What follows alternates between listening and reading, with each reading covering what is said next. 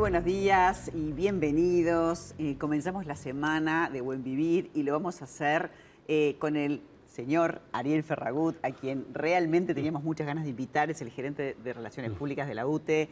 Eh, hace poquitos días fue el Día de la Eficiencia Energética, el 21, y hoy, bueno, tenemos que hablar de este tema. Bienvenido. Muchísimas gracias por la, por la invitación. Es cierto que eh, este, no lo había hecho en otras oportunidades, me habían invitado a participar, bueno, pero se dio la ocasión en un momento interesante. Claro que sí, de festividades además. Efectivamente, eficiencia energética el sábado pasado, algo que es muy importante y que se ha ido internalizando en la gente y eso es muy importante también, porque se valora cómo la gente ha ido de a poquito tomando distintas medidas que hacen a la eficiencia energética en el hogar, en los comercios y también a nivel de la industria. Y tenemos además la suerte de tener una energía limpia. ¿Cuánto es? ¿Un 98% eh, más o menos? estamos en ese orden, pero eh, lo bueno es que en estos, en estos tiempos del mes de octubre, prácticamente todos los días, 100% de toda la energía que estamos dando al país es precisamente de origen renovable. Impresionante. Despegados con respecto a Latinoamérica, ¿no? Sí, sí, más países también. ¿eh? Estamos en un nivel, en un nivel mundial muy bueno en este momento para demostrar que con energías renovables, agua, sol, viento, esto es eólica, fotovoltaica e hidráulica, en esa sumatoria podemos cubrir toda la demanda del país. Impresionante. Además, bueno, permanentemente este, estamos charlando con diferentes sectores de la UTE y vemos cómo este, se esfuerzan en todo lo que es medioambiental, el anillo que se, que se está comenzó a, trabajar como para poder tener mucho más eh, energía, ¿no? Seguridad, más que seguridad sobre todo, claro. Y además llegar a todo el mundo con, eficiencia energética, ese Uruguay profundo, ¿no? Bueno, esa es una etapa también que vamos cumpliendo con una empresa que eh, es una empresa madura, estamos llegando en este momento a los estamos durante los festejos de los 111 años de vida, este, que lo cumplimos el día sábado, el día 21, mañana Vamos a tener el festejo formal con todos los funcionarios que han cumplido 30, 40 y 50 años dentro de la empresa y también los que se han acogido a los beneficios jubilatorios. Pero fuera de eso, sí, una empresa madura que ha crecido y que en, este periodo lo que se ha pretendido es estar cada vez más cerca de la gente, en todos los aspectos. La energía eléctrica ya dejó de hacer la luz, ya dejó de aquello que imaginábamos, que el imaginario de la gente era la cuota, la cuota de la luz, pagar la luz, prender o bajar, todo es energía. Estamos prácticamente en todos los quehaceres del comercio, residenciales, de la industria. Entonces, tenemos un compromiso muy grande de tener una, un país, eh, digamos, electrificado, completamente y dar una energía de calidad. Y ese igual 100% se logra con quien está muy lejos de la red con energía fotovoltaica. Veamos así, la señora lo toma para eh, contar con eh, refrigerador, eh, conservación de los alimentos, poder cocinar de una manera este, mejor. El hombre de campo, tener una máquina herramienta, la posibilidad de tener energía para arreglar su arado o para alguna otra herramienta de campo. Eh, vuelvo a la señora para atender a los niños y darles eh, un yogur de mañana.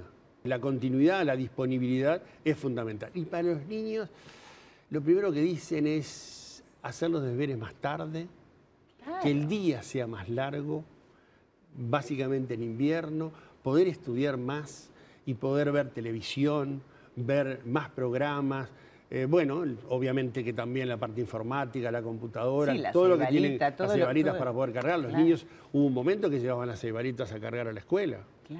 Ahora ya la cargan en su casa. También la inclusión la han trabajado y mucho, muchísimo, y eso lo hemos hablado. Donde es muy difícil disminuir esa gente que está en una situación irregular.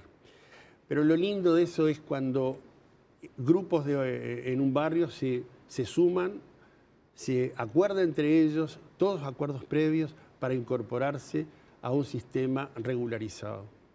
Y allí surge una palabra muy interesante que es credenciarse. ¿A qué le llamo? Es que la persona, a partir del momento de estar nuevamente regularizada, no estar vulgarmente, como se dice, colgada, está regularizada, tiene un recibo de la UTE. ¿Y qué es un recibo de la UTE? Es una dirección, es poder presentarlo en un lugar. esa gente que de repente tenía que ir a la seccional policial para acreditar su domicilio. Hoy tiene su domicilio. Además hay mucha gente que trabaja y quiere estar en regla y además son planes hiperbonificados. Y hay una cosa más importante que es el tema de la seguridad. Esa gente que está colgada, bueno, eh, pasan accidentes con niños y con adultos mayores. Hemos hecho las regularizaciones no solo a nivel del barrio, sino también internas. Claro. A través de cooperativas y nos hemos mm, tomado de esa manera regularizar la instalación interior para dotar de seguridad. Muchos niños murieron lamentablemente, por esas este, ¿no? tremendo, eh, tremendo. digamos instalaciones irregulares que en definitiva después pisa un niño jugando a la pelota o recogiendo un juguete y que de repente tiene un accidente. Esas regularizaciones han logrado que la gente se sienta conforme y a través del Fondo Social, en combinación con el Ministerio de Bienestar Social, lo que nos permite eh, que la bonificación en el pago en la energía eléctrica sea muy grande.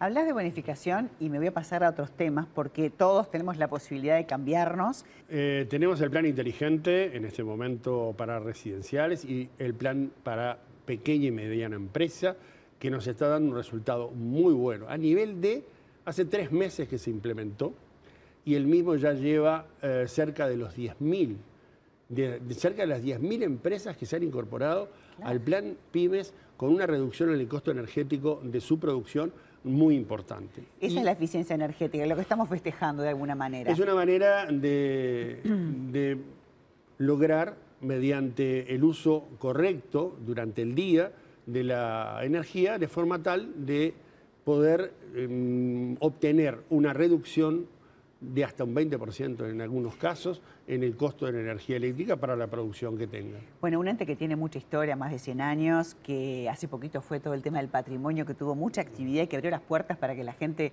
se acercara a las diferentes represas, a lugares insólitos que tú debes conocer de Peapa, ¿no? Muy interesante. Tuvimos una gratísima visita de, de gente interesada, para conocer qué pasaba antes. Es que es el acervo cultural propio, ¿no? Tiene que ver con eso.